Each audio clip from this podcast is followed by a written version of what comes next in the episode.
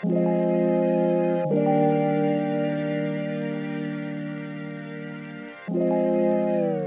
and welcome to another episode of The Wannabe Entrepreneur, the podcast about what's really like to bootstrap a company. Today, I have another interview. I have with me Tim Stoddart. Oh, I, I did. I actually did the, the pause to, to say your last name. you you did it pr- properly though. yeah, you said it properly. You just yeah. gotta just gotta flow with it. Stoddart. Stoddart. All right. Yeah. Welcome to to the show, Tim. It's a pleasure to have you here. Yeah, thanks for having me. I, I really enjoyed uh, your conversation with Kevon. He's uh he's a cool kid, and um and once I heard that, I was really happy to reach out to you. Mm-hmm. So I'm glad to have a conversation, man. Thanks for having me. No, it's my pleasure. Did you did you meet uh, Kevon before? Well, virtually. Um, yeah. He did a presentation for Copyblogger Academy, but he and I also chatted a lot um, because, well, I, I, just I always reach out to people that I see that are you know working hard and being authentic yeah, and, yeah. and just trying to do their own thing. So he and I chatted on Twitter for a little bit, and I, I would consider him a friend, like like most of my friends these days that mm-hmm. live on other sides of the world. Yeah, our Twitter friends, right? for sure. I have many yeah. of those as well, and um, yeah, and we also met on uh, Twitter and uh, I, I did a quick uh, research on you before uh, inviting you also to the podcast and i found your journey quite interesting right? So you you struggled with uh, addiction for a while and you were able to recover and then you built a product called Sober Nation that helps other people um, going through the same issues and i found it super super interesting because I, to solve uh, to be an entrepreneur i think the best way is to solve a problem right? And they are kind of different kinds of problems. There's the problems they are more serious than others in terms of health, and um, I found it super cool that you're able to not only overcome that, but then also creating a product that's helping other people. And besides that, you have many other cool products. You have your own internet marketing agency. Uh, you have also uh, your podcast. Um, so super super cool, and I'm excited to to learn more about that and to get things rolling. I would love to ask you to introduce yourself and give some of your background here for the wannabe entrepreneur listeners. Yeah, I'd love to. And th- that was a, a, nice introduction. I appreciate that. It made me feel good. It's always good to see when when your hard work is is recognized by your peers. Uh, so yeah, like I said, my name is Tim Stoddart. I was born and raised in Philadelphia. I grew up to like a, a blue collar family. My father, uh, he threw he was a luggage handler at airports. So he was the guys that that put the suitcases at the bottom of the planes. And my mom mm-hmm. was uh, like a an, an inner city ER nurse. She she worked as a ER nurse for for all my life. Um, okay. I, I grew up skateboarding. I hated school. I always kind of did my own thing, which uh, presented entrepreneurship in a good light for me. Um, a, a lot of people see what I do and they think I'm I'm really tech savvy, and I'm not actually. I love the internet, but I, I love the internet mostly because I'm a writer.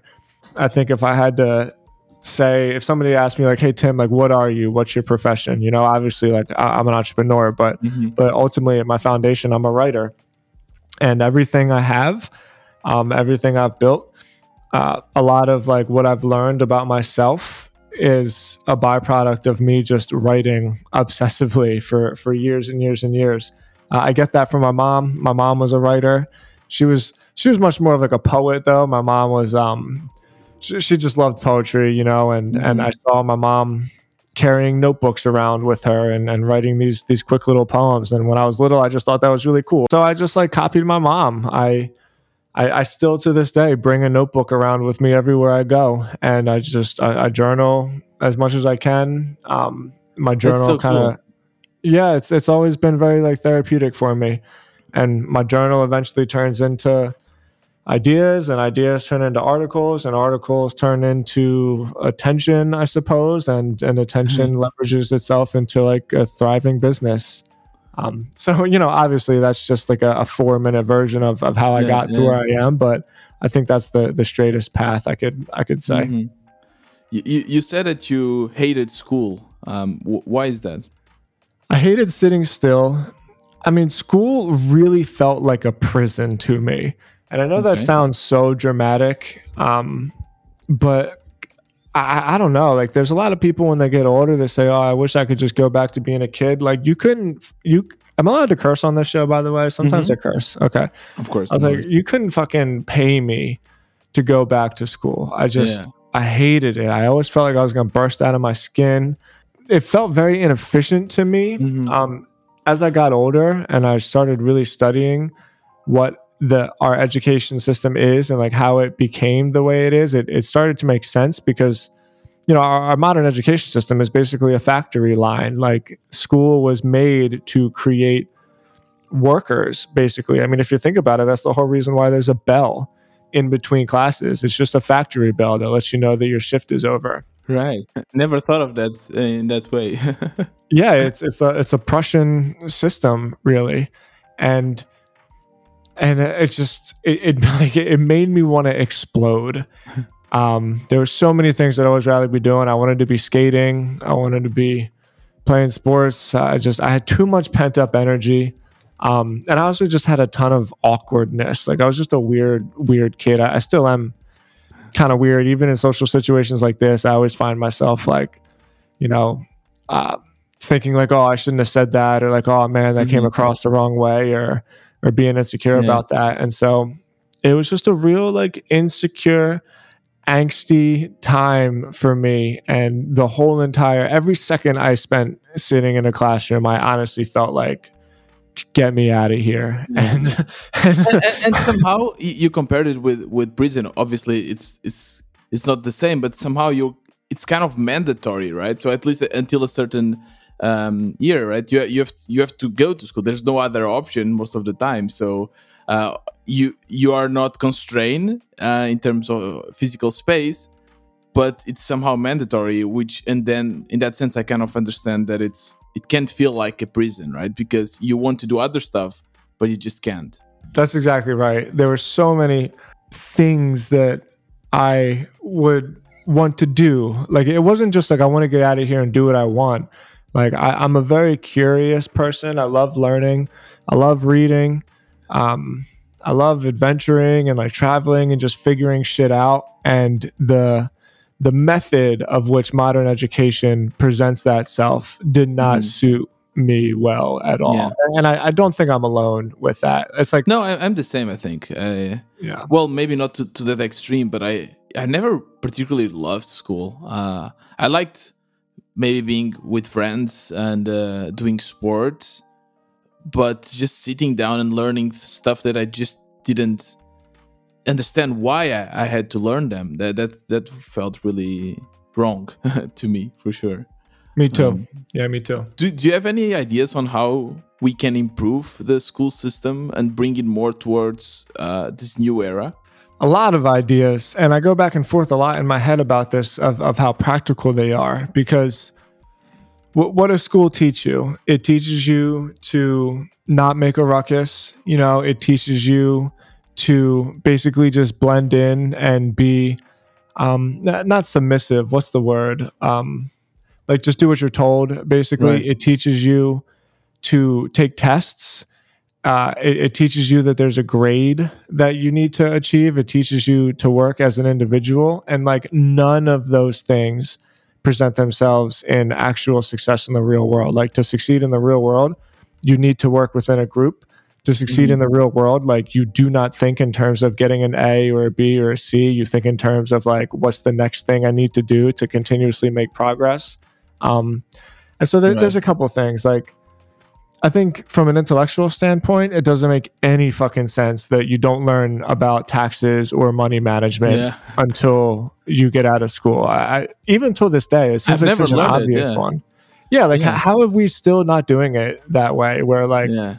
at least in America, most college kids like leave high school and then they take on like a hundred thousand dollars worth of school debt and they don't even understand how that affects them. Um, that's true. No, that's I, I totally I totally agree with that. Um, but you, just mentioned as well that school was intended to train factory workers, right? yeah, And yeah, in that yeah. sense, it makes sense, right? I mean, you're just teaching them to fall in line, not to make a lot of questions, and uh, and it worked, right? You, you're building people that then will work for for the big factories. Um, but things changed, right? Now it's it's very much different. The, the, jobs are most of the jobs are more mental um, and not so much physical, right? Uh, yes, and I wouldn't, you know, I wouldn't quite classify it as like as a, line in the sand between mental and physical. I would classify it as just problem solving. You know, like school teaches you how to fit spec. School teaches you how to do this exact thing in this exact way.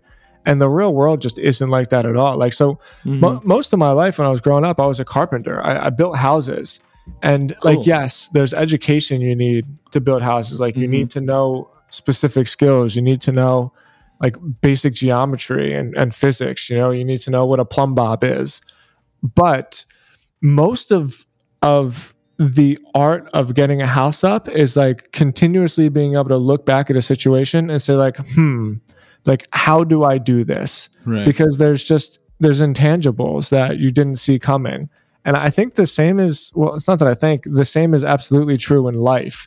And so and mm-hmm. so, like in school, I always felt like, okay, I'm never going to need to know what the parabolic arc of a tennis ball is if I throw yeah. it off of a roof that's 10 feet high onto another roof that's like four foot below that.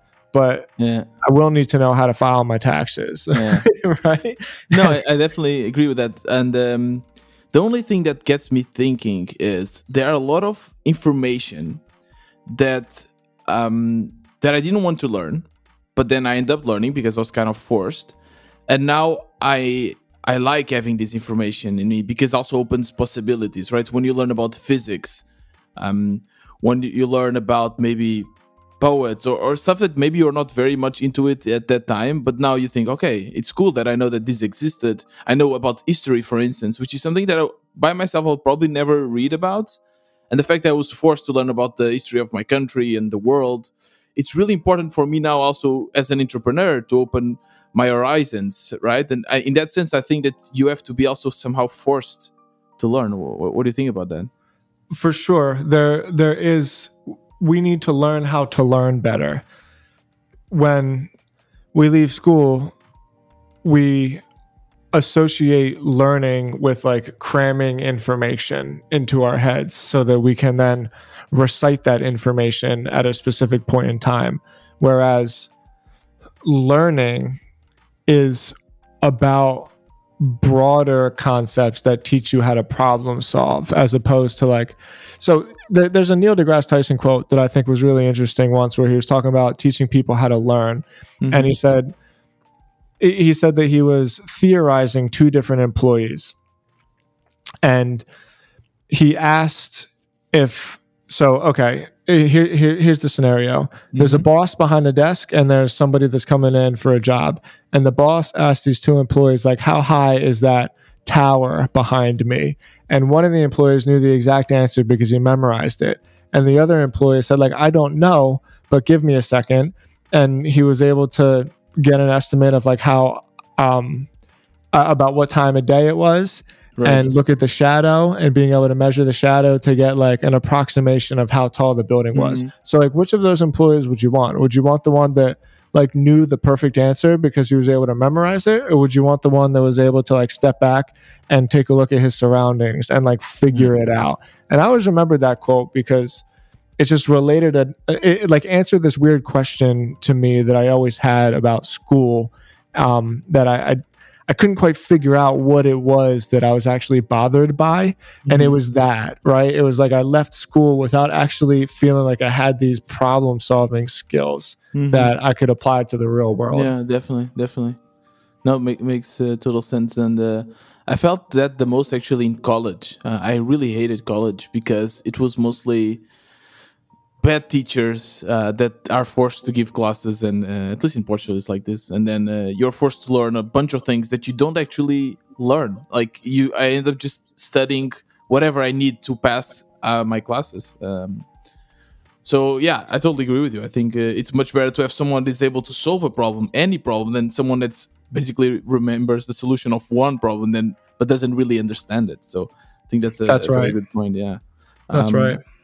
so was was that the relationship with with uh, with school that kind of somehow took you in a darker path uh, with addiction? Yeah, well, yes and no. Like school didn't help, but ultimately it was just a feeling of of being an outsider, of not belonging, of of not being secure with myself. Like addiction is a touchy subject, right? Because nobody mm-hmm. actually knows what it is. Yeah. And I, I have theories just out of my own experience, and um, I've written a lot about it. If if anybody wants to read it, so the the reason why I say that is because I don't know exactly why I fell into such a dark downward spiral. Like there's mm-hmm. other people that have existed that had very similar experiences as I did that had like really awful stuff happen to them and they used it and went in a different direction, right? So I'm not sure why. Um, what I do know is that after it's all said and done, it was actually that really, really dark time in my life that turned into like the best thing that ever happened to me. So right. it's it's funny to hear this and even sometimes say it, but I'm so so grateful for that experience because it it really was like the catalyst for me mm-hmm. to to follow my dreams, I, I, guess, and, and do what I wanted to do with my life. Mm-hmm. Would you be able to reach the point where you are now without going through uh, that tougher path? Well, I'd like to think that I would have been able to like quote unquote achieve the same things, mm-hmm. but I don't think I would have had the perspective on life, which in a lot of ways makes it worth achieving these things. Because I, I know I know a lot of people, especially when I lived in Florida. I live in Nashville now, but mm-hmm. when I lived in Florida, Florida is like a very wealthy. Um, there's a lot of successful business people in South Florida, and I was surrounded a lot by a lot of very very successful people that were not happy um, and you know, I don't even like that word because I think happiness is kind of a myth. You know, like you hear people say, like, I just want to be happy, but that's not actually true yeah. because happiness is just a feeling. It's not actual, like, it's not like a state. Yeah. Um, and so I would say content. I, I, I was around a lot of people that had a lot of success and were very, very discontent in their lives. And so I think, like, in another world, would I have been able to achieve quote unquote these same things? Like, I don't know, maybe.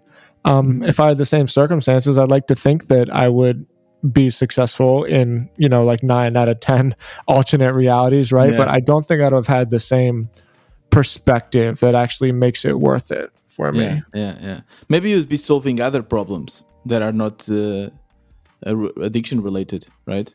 Uh, yeah, maybe. Who knows? Yeah, never knows.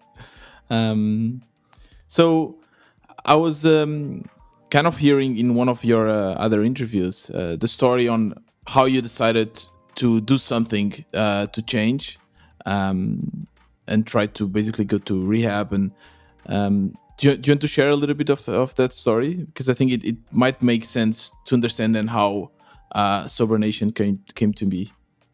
Sure I, would be happy to. Um, well so there's there's kind of two parts of this story.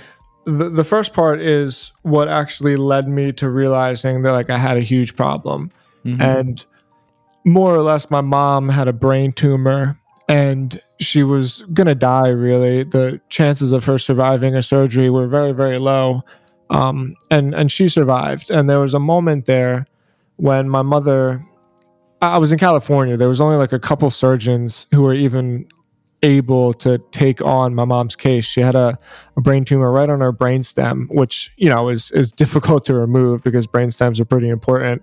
Mm-hmm. And uh, I mean, it's it's a bit of a long story, but the the long and short of it is that there was a moment when my mother asked me for help. She was in a wheelchair, and, I, and I'll never forget it. She asked if I would go with her to a pre-op appointment with the surgeon, and I think the surgeon was just gonna the the way I imagined it at least was, you know, I had like a model brain in his hand and was gonna like show where he was gonna cut my mom's head open and like what was gonna happen. And my mom asked if I would uh very scary. Very scary. Yeah, stuff. it was gnarly. And my mom just came in and she asked if I would go with her because she was scared. And you know, at the time I was like withdrawing very, very bad. Um, and mm-hmm. so it's if you've never experienced it, being dope sick is like very hard to explain. Like your bones quite literally ache. And Okay. I was just very sick, you know, like I was very, very sick. I was throwing up on the flight there. Um, Because you were trying to stop, or just because you didn't consume for a long time. yeah, just because like I, I didn't, I, I was going through the airport, you know, when I was scared. So like I hid all my drugs um, in my suitcase and then like put the suitcase underneath the plane, you know. Right. And I, I'm, I'm from Philadelphia, so it was a Mhm. long flight. It was from Philly to Phoenix, and then from Mhm. Phoenix to California, and then you know I had to get picked up from the airport and the drive. So Mm. all in all, it's probably seven hours worth of traveling, and it's like right about the time where you start getting sick. right. Um, and so yeah, like my mom asked if I would come with her, and I, I said that I, I wouldn't. I was like, hey mom, I'm really tired, you know. Um, and granted, like her surgery was the next day, and she was probably gonna die, and I didn't just because like I needed to to kind of do my thing. I needed to Right. to just get high or whatever, and um, it was just a moment I'll never forget where I crushed some pills up on a desk in front of me and like snorted them. I don't know how graphic you want me to get. And I remember just feeling like that ease and comfort that happens. Mhm. Uh, and then also looking out this window in Northern California, like this beautiful field at is like at Stanford University somewhere, and just feeling like, man, I cannot believe that like this is what I had become. Um, and so that was like my real like moment of clarity, I suppose you can call Right. it, where I just saw that this was not sustainable and like this is not who I Mhm. wanted to be. you kind of realized that drugs were becoming somehow more important for you than you know such a crucial part of your mother's life and your own life and your family's uh, life right That, that's exactly right. Mhm. Yeah, and and also keep in mind that my mother had me. Well, both my parents, you know, but my mom even more so. They had me when they were really young, and Mhm. so, like, I'm 35 and I just had a son, and my mom. Yeah, thank you. It's a blast. He's super fucking cool. And my mom, like, she was 17, I think, and so.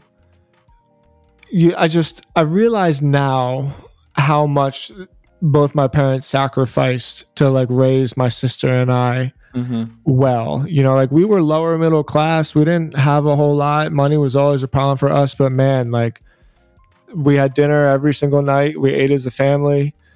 We Yeah, read books important. together. Like my my my dad always showed up to my soccer games, you know, and so it was just knowing at that moment what I had become Mhm. was just a big realization considering how much like my mom meant to me and how much she did for me. And like I couldn't even be there for her you know? It just it hit me really hard. Yeah, yeah and it's something that uh, really uh strikes a nerve there. And uh, i'm glad it, you you kind of realized and, and made you change. Um and also i'm glad that your mom was able to um survive that uh, operation.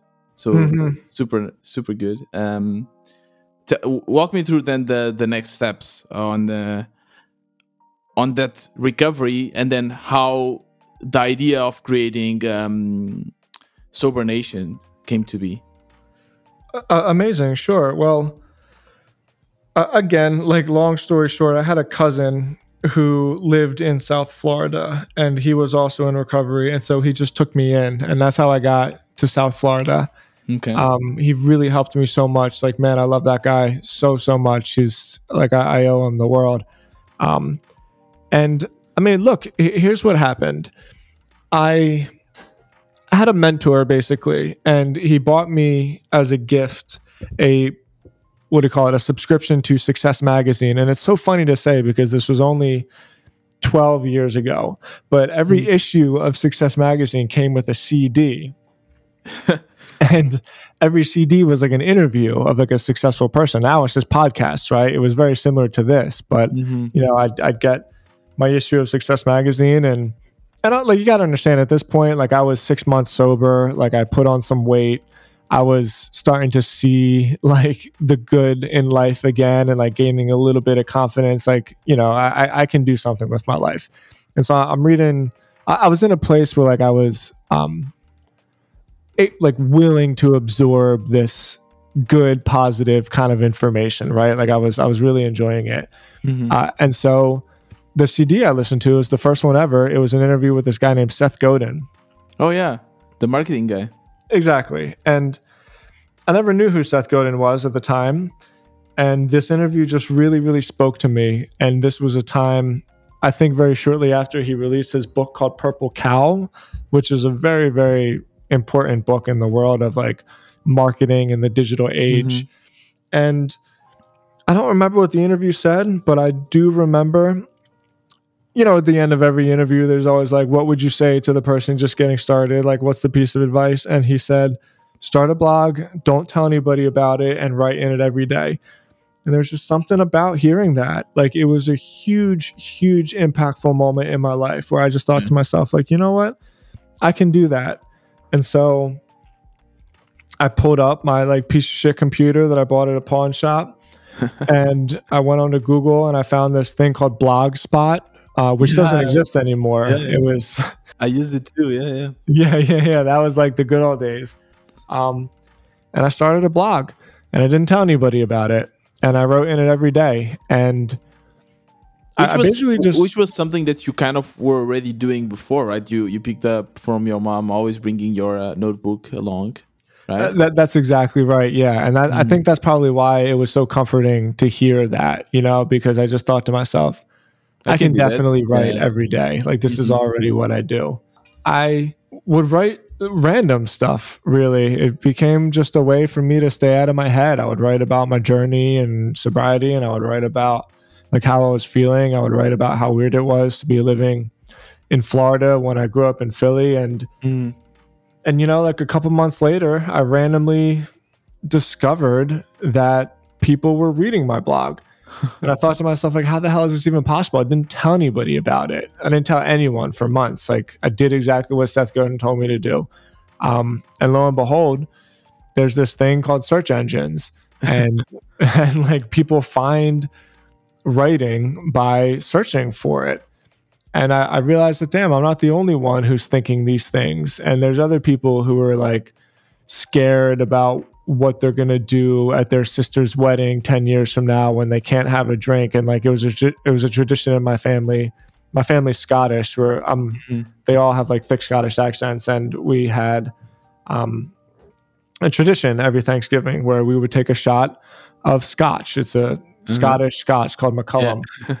and uh, then we would say like what we were thankful for. It's like, man, I, I can't do that anymore, you know. And I would write blog. I, I, wrote a blog about it, and it was just this huge realization for me that like, wow, search engines are different. Like search engines are a way for people to come to me, and I discovered this thing called SEO, and mm-hmm.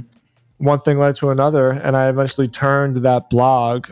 It was called the Fourth Dimension into Sober Nation, and I built a, a big community really of people wow. that were in the same position that I was in, of family members that were trying to find help for their loved ones, of people that like were thinking, "Hey, do I have a problem? Do I not have a problem?" Right? And and I just, man, like all I did was I kept on writing, mm-hmm. and it turned into what it turned into, and I'm I'm so grateful for it.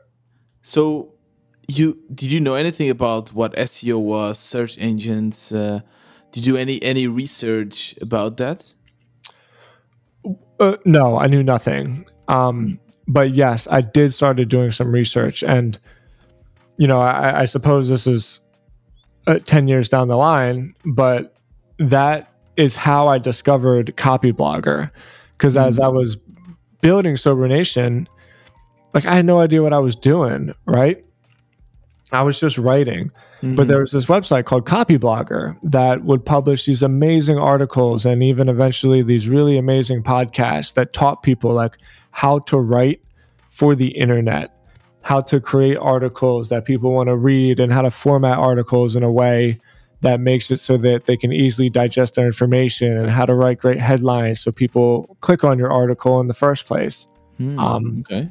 And so Copyblogger was my education. Like the founder of Copyblogger, Brian Clark, it, it's it's just so amazing how it all comes full circle. He was actually like a protege of Seth Godin, and oh. so I discovered Brian Clark. I was like, oh my god, he he's like an, an an apprentice, I guess is a word, like not literally an apprentice, but very much was like took Seth Godin's methodology and applied it to build Copyblogger. And so I was like, there's this little family, right? There's like this hierarchy of these great writers that are teaching me how to build something. Mm-hmm. Um, and so Sober Nation just kept growing and it kept growing and it kept growing. And eventually I got more confident. And eventually I got more confident as like not just a writer that could write great stories, but a writer that could be a good technician in terms of like creating content that the internet Wanted. wants to read and wants to share. So Sober Nation was uh, a blog, right? You're you're building an audience. Um, when you realized that this could maybe become something, you said that you just kept on uh, kept on writing. But when was the point when you said, "Okay, let's make a business out of this"? maybe I can make money out of this. When was this the, the turning point there? well, you know, all the podcasts I've done, no one's ever actually asked me that question before. And the answer is pretty funny because believe it or not, Sober Nation's been like a terrible business. Um, so like it's very lean, right? Because I don't have like a whole lot of employees. And it's it's really only the last two years or so that I figured out the model to make it right. like a profitable website. But what Sober Nation really did is it. So okay, he, here's the exact moment. I, will tell you the story.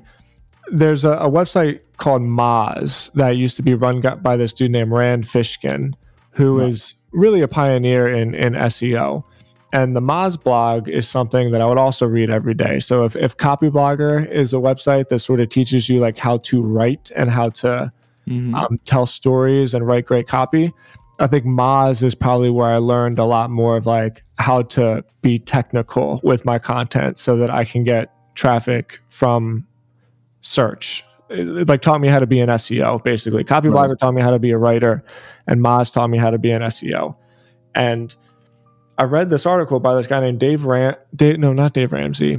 Dave something. He he still mm-hmm. owns a company called Nifty Marketing, so, Dave, the guy who wrote the article, is telling a story about how he was talking to his mentor, and he was telling his mentor about how he was going to build a marketing agency. And his mentor said back to him, "There's like thirty thousand, some some astronomical number, thirty thousand marketing agencies in the country. Like, why is anybody going to pick you over anybody else?" And Dave, at the time, had a white light moment where he realized that he needed to differentiate himself by being right. very specific. Mm-hmm. Um, and so he went specific into being a local marketing agency. Um, and so I read that.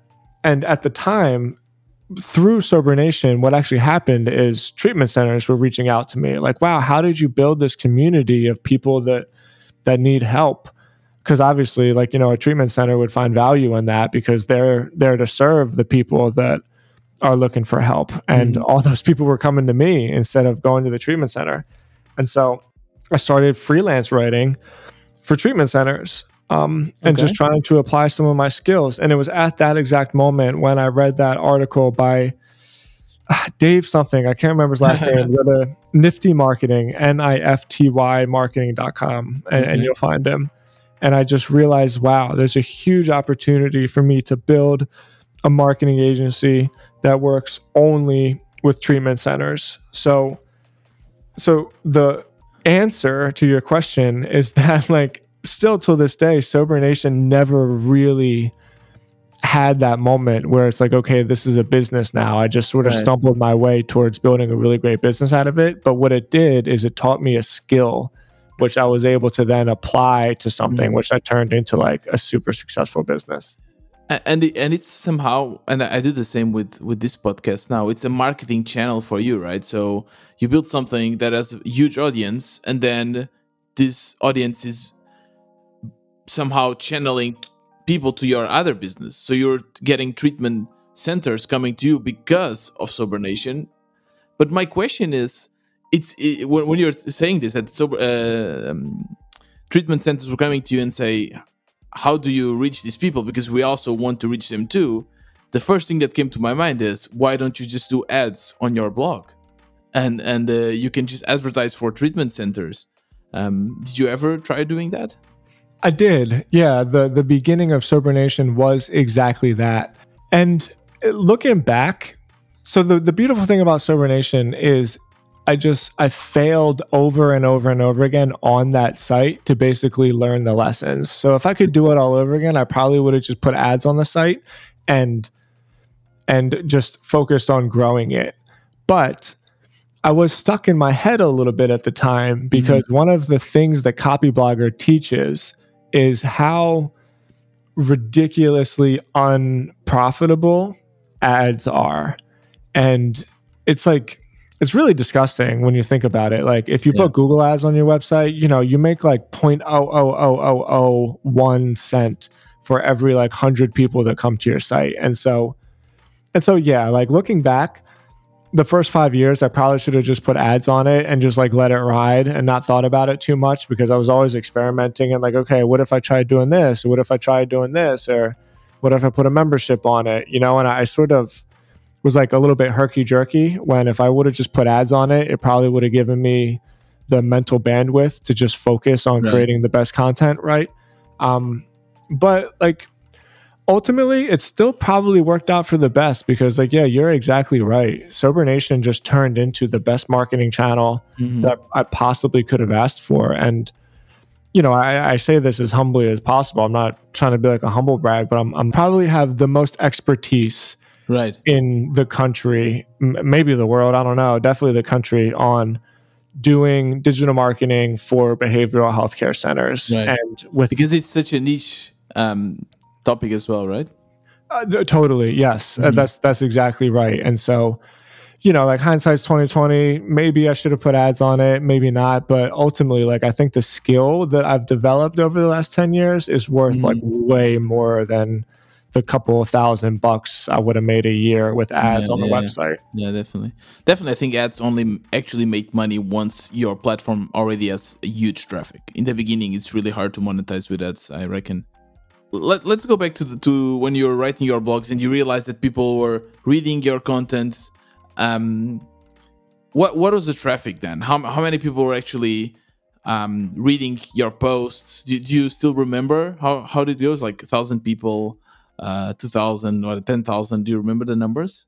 Oh, much more than that because at the time, it sounds so funny because it like it makes me sound like I'm old, but the internet was just different then. At the time, Facebook was way more viral than it is now. Like there was yeah. this huge controversy where if you had a Facebook page, all of a sudden Facebook made it so the algorithm only showed like one to two percent of if you posted something on a Facebook page, it, Facebook only showed that content to like one to two percent of the people that liked your page, and so, you know, at the time I had twenty thousand followers on my Facebook page, and so I would stay up all night and I would write these articles, and I would get so pumped up to publish the article in the morning and post it on the Facebook page and then just yeah. watch the thing explode. You know, like all of a sudden there's 10,000 people on my website sharing Amazing. this article and it's going viral. And then like the very next day, Facebook made the announcement that like, hey, that shit is done. And if you want to go viral, you need to pay us. Um, and so like instantly yeah. that was just gone. And so now I think it's, you know, I don't even search the analytics as much anymore. I spend a lot more time on the email subscribers. Mm-hmm. Um, and so, like, I know we get a significant amount of email subscribers every day, but last time I checked, we probably get like eight to ten thousand hits a day on Sober Nation. Whoa, okay, it's it's crazy. It's a lot of people. Um, so you, you coming from uh, recovering from addiction, right? Uh, and now suddenly you have something that somehow, obviously in a different dimension, but can also be very addictive, right? Which is being read and being loved by others and seeing people coming to your website. Did that also somehow became an addiction to you to like post and, and see people coming and, and that felt nice? Did it replace somehow the addiction you you, you had before? Yeah um certainly but you know this is a little bit off topic but really the thing i replaced it with was fitness and exercise mm-hmm. especially mm-hmm. running um, I I've always been into fitness. I've always been into health. You know, my sister is a state champ athlete. I was like a pretty exceptional soccer and lacrosse player. Um, and so it came naturally to me, but like I I certainly found my peace through late night runs in Florida. Like mm-hmm. I guess I'm just you have to understand the perspective in my life. You know, like I grew up I grew up in Philly and now through this random event I'm living in like beautiful South Florida and like I'm a quarter mile away from the beach and so I just loved going on runs late at night with my dog and like going to the tennis courts and just doing push-ups and burpees and and like pull-ups on this bar that was over the the door because you know how tennis uh, courts have like gated fences and so the mm-hmm. door itself was like this this gated fence that had like a big mm-hmm. bar going on top of the header and um and so yeah like i'm not trying to make this a fitness podcast but i, I very much replaced my addiction with fitness with fitness yeah. Well, I guess the reason why I was asking this is because uh, being an entrepreneur can, can also have, uh, or an influencer in your case, can also have a lot of downsides, right? You you become addicted to to see if people love you, and then you want to write something, and if it doesn't perform as your previous blog, maybe you get upset. I, I certainly would get upset, and I've I've spoken with a lot of YouTubers, especially. They say, yeah, sometimes they just don't go as well, and you get somehow addicted to the algorithm and creating and so on so that's why i was asking if the if if this happened to you right? So if you think okay i need to create better content better content like was this an issue or not so much? No that that certainly was an issue. And and when you frame it like that um so the word isn't addiction. The word is obsession. Right. Because i've just always been even when i was growing up like I, I tell this joke way too much but it seems to come back over and over again in my life. But my mom always used to say it's your gift and it's your curse because I just get wrapped up in stuff. Like right. I don't I don't know. It's there there's plenty of times where I wish I could be like, hey brain, like shut up. Everything's fine. Like like just shut up, stop spinning in circles. And then there's other times where I'm like, man, this is a superpower. Like I can outwork anybody. I can out execute anybody. Like nobody can do this for as long and as hard as I can. Um, and so yeah, like realistically, this quirk or personality trait or deficit, maybe you could even call it, I'm not sure, has totally worked out in my favor because I just, I w- wanted to succeed so bad. And it's all I cared about. You know, like I didn't, I didn't go out on the weekends anymore. Like I didn't party. I didn't drink. Obviously, like I've been sober for almost 12 years now. Um, all I've done for the last 12 years is work on my brand, work on my company, stay healthy, and like keep a handful of friends. like that is it. Like that is mm-hmm. all I've done. And so I don't ever apologize for the fact that like I've done well because it, it, it came at a significant cost. Mm-hmm. Yeah. Yeah. Yeah and uh, and you said that also one of your focus was fitness and and definitely also then your business uh, which end up being very also good for you. Um, so I, am also now curious about the, this marketing agency. You built this this blog. You got a lot of people coming to it. You got treatment centers coming to you and say hey uh, tim i also want to do that. Like how do i attract uh, people to to my uh, treatment center. And then you decided okay maybe there's a possibility here to to make a to make a business. How did that process go? How do you establish this business? Um, tell me maybe about your first client. Do you still recall who was your first client? Oh yeah. It was an all women's facility in fort lauderdale. Um, and, and, this is a this is like a really great topic. And I, i've been writing about this a lot especially in recent years, as I've just gotten so much experience, I actually launched a paid newsletter recently called The Bootstrapper. Um, it's thebootstrapper.io. Ah, I found it when I was searching for it on Google. Actually, when I searched yeah. for Bootstrap, I, it's one of the first uh, um, results. yeah, cool. very cool. And so here's why I think it's important. And this is going to take a little bit of explaining, but I, I think I can explain it pretty quickly. Go for it. Almost in almost every case, the the best business for somebody to start in the very beginning is like a freelance business or a client services business. There's a lot of language on the internet that makes it seem like selling your time for money is a complete failure. You know, like how could you do that? You're selling your time for money. You need leverage, leverage. Like that's the buzzword, right? Leverage. Yeah, um, yeah that's look, what I think as well. Actually, I'm curious about what you're going to say now. well, because you got to start somewhere, and the good thing about being a freelancer or even eventually working up to an agency is that it's instantly profitable. Like if you get your first client, you're making money. Right. Whereas if you're selling products online or you got a SaaS company, like there's a lot of investment with both time and money up front. And so you build these products and you don't know if it's going to work. And so the skills that you learn from running like a digital service business are just invaluable. Like you learn shit that they don't teach you. You learn about invoicing, you know, you learn how to manage disgruntled employees. You, you learn how to manage disgruntled clients. You learn how to be a leader. Like, and and most importantly, really, this is like the, the top of the list. Most importantly, is you learn how to develop systems because it's the system which is ultimately going to get you out of the way because the bottleneck for a service agency is always like the owner it's always the ceo because because he or she is going to want to do everything his or her way. Whereas, like, the best thing you could actually do is develop a system and then get out of the way so that the work can flow on its own. Right. Um, and so, like, so my first client was a freelance client. And like everybody else, I had no idea what I was doing. Like, I was stumbling around and and I was writing articles especially location based for women's drug rehab search in Fort Lauderdale. Um, and it, and it, it went pretty well. And then I got another client, and then I got another client, and then I hired my first employee, and that was a disaster, you know. And then I hired another employee, and then I got my first small office in Delray Beach, Florida, right above the Starbucks on uh, Federal and Atlantic.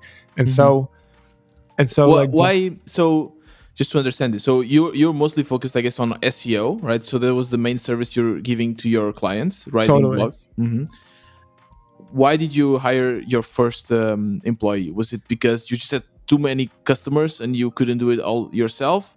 Or was already you thinking okay i need to automate my business. I need to create a system well it was both. Um, i read a book called the e-myth revisited by michael gerber which I recommend every single entrepreneur read, probably even before you start a business. Okay. And it really we'll link, we'll link it in the show notes. Yeah, please do. So, like, here's the example that he uses where almost every small business starts as a technician because, like, you have a particular skill. And so, in the book, he uses as a baker, like, you're a technician, you are selling your skill Right. But eventually, what are you going to do? Because you can't bake 100 cakes in a day. It's just not possible.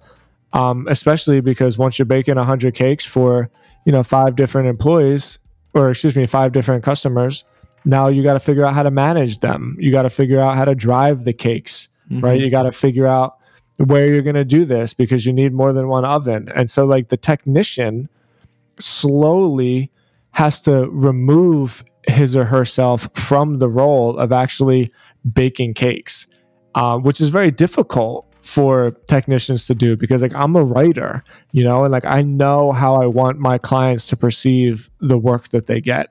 I know how the written work should be, but you got no choice because you're either going to burn out or you're going to be overloaded with work that the the quality of the work is going to be shit. And so you have to really learn how to develop systems that make it so that anybody can come into the role and like replicate the product really the the mm-hmm. service that you want to sell so that every time you grow you can like create a system and then take another step back and create a system and take another step back so that ultimately and here's the real kicker so that ultimately like you as the owner are working on the business instead of in the business.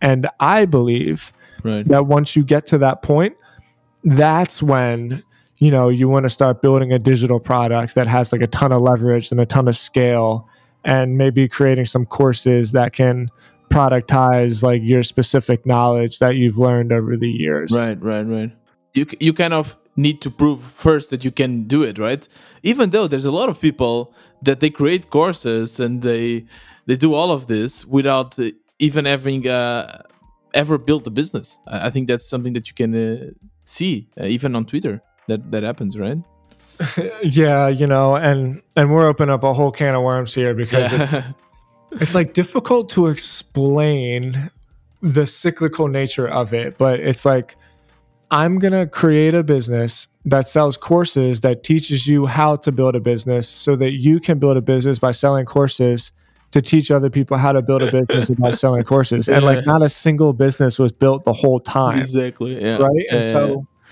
you know, yeah. like, look, I'm not, I want everybody to have abundance in their lives. And I'm not even trying to knock anyone. I'm just, I'm trying mm-hmm. to show like the absurdity of it because yeah. in almost every case, it fails mm. um, because people aren't stupid and we want to think that they're stupid because of all the dumb shit that goes on on Twitter. But ultimately, like people know if if what they're listening to or what they're reading or what they're buying comes from a place of experience and like expertise, and so you got to be patient and you got to really like learn those abstract fundamentals before yeah. people take you seriously. Yeah, totally agree.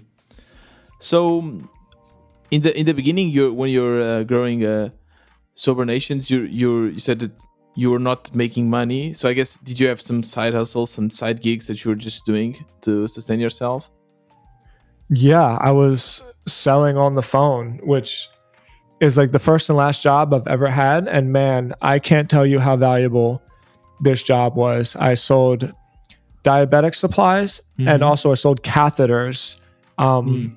which was really enlightening in my life because when I talk about this time, people say like catheters, you mean the things that like people stick into their privates to help them pee? And the answer is yes. And I'll tell you why it was so meaningful to me because people that need catheters are people with spinal injuries.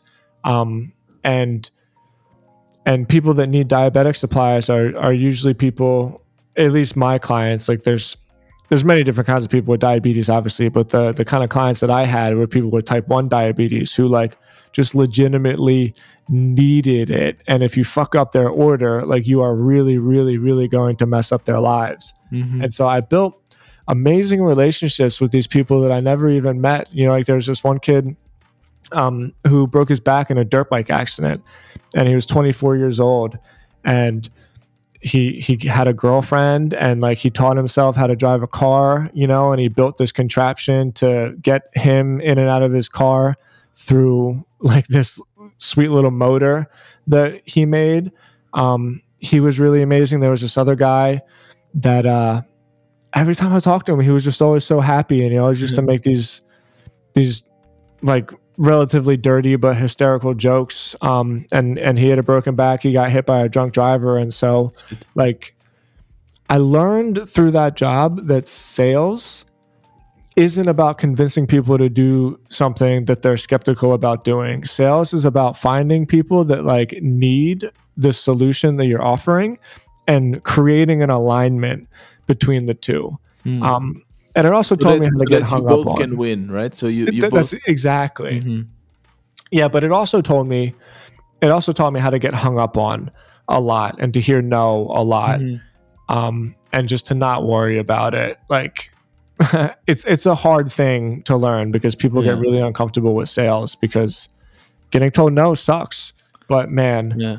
I don't know if there's ever been a job I don't know if there's ever been an experience in my life really, other than you know just the experience about getting sober that we talked about that that created so much like value for me.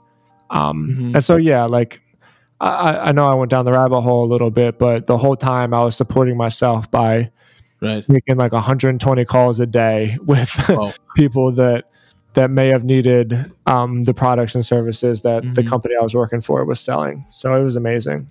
So when you hired your first employee, though, um, you were already doing full time your uh, agency. Yeah, correct. At that point, I had I had gone all in. Mm-hmm. and uh, from then on it's been uh, just growing getting more clients getting more employees and working on a business instead of in the business is that correct that is so so correct yeah um i mean geez we got 15 employees now wow. um you know we were talking before we recorded i got employees in Recife, Brazil, and you know they're not like contractors; they're real employees that are on okay. payroll that are my friends. Wow. Um, same thing in the Philippines. I got two workers, Davey and Raymond, who are like my family. You know, they're gonna invite me and my wife to their wedding. Uh, they're a couple that that both work for my company. Um, some people in London, people all over the country, and it's like it's it's so freaking fulfilling because there yeah. are times where I'm thinking to myself, you know, I have Copyblogger, I have a huge audience of people. Like, why do I stop doing this sales agency game? And you can sell just, it, right? You can just sell the company. Yeah, exactly. I mean, those are definitely thoughts that go through my head, but I just can't help it. Like I wake up in the morning and I'm so excited to get to work with my team. And I just, I love closing deals so much. And the rush I get from signing contracts is, is still like anything else mm-hmm. for me personally. So uh, we're going to keep doing it at least for a little while longer and we'll see where it takes us. How does it feel to be able to help so many people with Sober Nations? It feels really good, man. I, I think a lot. There was a guy named Ken who was a counselor in the rehab that I went to. And um so in rehab sometimes like you got to understand when you're in rehab you're with people that are addicts and a lot of them are like pretty manipulative and like I'm, I'm not trying to stereotype people too much but i think it's safe to say that drug addicts like steal sometimes and like yeah. maybe get in trouble with the law so um so there's a lot of manipulation there. And I remember there was a conversation where one of the clients that I was with was basically yelling at Ken, saying, like, this isn't helping me at all. Why am I even here? This is stupid. Like, you guys are just in it for the money. Um, and I remember Ken l- saying to him, he's like, look, you're looking at this all wrong. This is a win win for everybody. Like, I went to school for 12 years to do what I do and to come here to help you. The business itself needs to make money so that we can run, so that we can afford the vans that we drive you around in, so that we can afford the food that you eat. I have the privilege of doing this to help you. And people do walk out of this rehab better and get mm-hmm. their lives together. He was like, So, did you ever notice if there's like an oil exec or something and they make a ton of money everyone's like, oh, that's a really smart businessman. But if you're in the business of like helping people, there's a weird uh, stigma, I guess, around yeah. getting paid to do it. And and I remember Ken said, like, no, this is the way it's supposed to be. Like, I am providing for myself by helping you. And so you're getting helped, I'm getting helped, and people get jobs and and create like prosperity for everybody and that, that really changed the way i think about it because mm-hmm. now it's like i have the privilege of doing what i love to do which provides a life for me which supports other people and i think that's just really best case scenario where like mm-hmm. everybody wins in that case as opposed to some you know like greedy oil exec who's just looking to exploit people so it feels like really, really great that yeah. the work that I do provides for me and my family while also providing for other people. Like I, I really just feel strongly yeah. about that. Yeah, that's that's also the lifestyle I, I want to achieve, and I think that's the beauty of being an entrepreneur is to be able to solve a problem that you care about and uh, have the privilege to work on it for the rest of your life because it's able to sustain you and your family and also give you the life you want right? So I think that's kind of why I want to be an entrepreneur and uh, this possibility of changing, making your life purpose to change the world for a better place. Uh, so I, I, totally agree with you. And especially also in the internet, also people assume a lot that things should be free um, because, well, we were used that the internet was free. Yeah, I don't uh, even know why. Yeah, but now I think it's also a little bit changing, and people realize that uh, it's okay to pay for products that that you love. And most of the times when you don't pay for the products it's it's because you are the product right? Uh, and that, then you have the problems with cambridge analytica and you have facebook and this kind of shit with the ad. That's exactly so, right man. yeah. that is exactly right. I've, I've said that exact line i don't even know how many times in my life. Yeah. like if it's free you're the product. Yeah uh, w- one thing that I really liked about the, this story, and we are now reaching the end of our chat, but it was really inspiring, is is also the fact on how you see things always in a positive way, right? So, a lot of people would maybe think about their problem with addiction and and always kind of consider their, themselves or pity themselves, right? They would think, oh, I had this problem, and now I, I, I cannot be better, or I cannot reach my dreams but you have a different perspective. You you look at your job as well as a salesman and say, I've learned a lot from this. I, I take the positive from this. I take the positive from my rehab, rehab experience. I take the positive of life. Um, do you think this is something that is also important to be an entrepreneur? Yeah, for sure. You have to have. I don't want to call it delusion because you have to have a sense of realism, but for me, it's like, what other choice do you have? Because the opposite sounds really terrible. like, if, if I got upset about every single thing that didn't go my way when trying to build my business, like, I would always be upset. And I'm not saying that to be dramatic. Like, more things go wrong than go right significantly. Like, for every one thing that goes right, 20 things go wrong. Yeah. It's, it's nothing but continuously putting out fires and solving problems. And so for me, it's almost just a sense of like pragmatism. Like, what other choice do I possibly have? The only other choice is to get upset about every single thing that could possibly upset me. And like, if that's what I wanted to do, then like I would be upset all the time.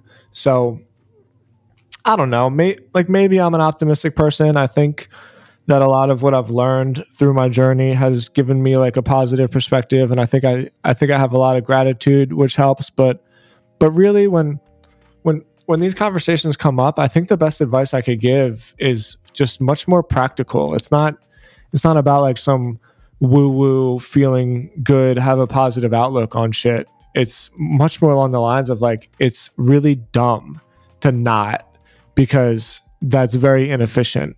Right. Mm-hmm. So what's the point, you know? Yeah. Amazing. Yeah, I, I totally agree with you. And I think that's a great line to end this episode.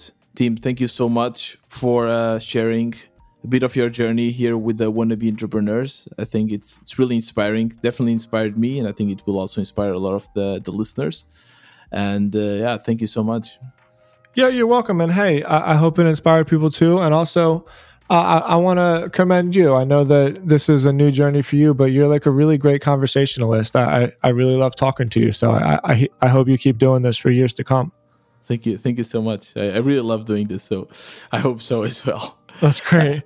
and uh, I will link um, your uh, Twitter profile. I will link Sober Nation, your also your marketing agency, basically everything we talked about in the show notes. I will also ask you for for the name of that book. Maybe you can write it to me afterwards so that I can link and uh, Seth Godin, everything, all this, these resources. I'll uh, link them in the show notes. Uh, be happy to. Excellent. Yeah. Follow me on Twitter. I'm trying to get Twitter famous so that I don't have to work anymore. yes, uh, definitely. We'll also link your uh, your Twitter. I'm already Excellent. following, by the way. And uh, yeah, now for the listeners, I hope you enjoy this interview. If you like to learn more about other journeys from other entrepreneurs, you can just go to wannabe-entrepreneur.com and uh, listen there. This was another wannabe entrepreneur. See you next time.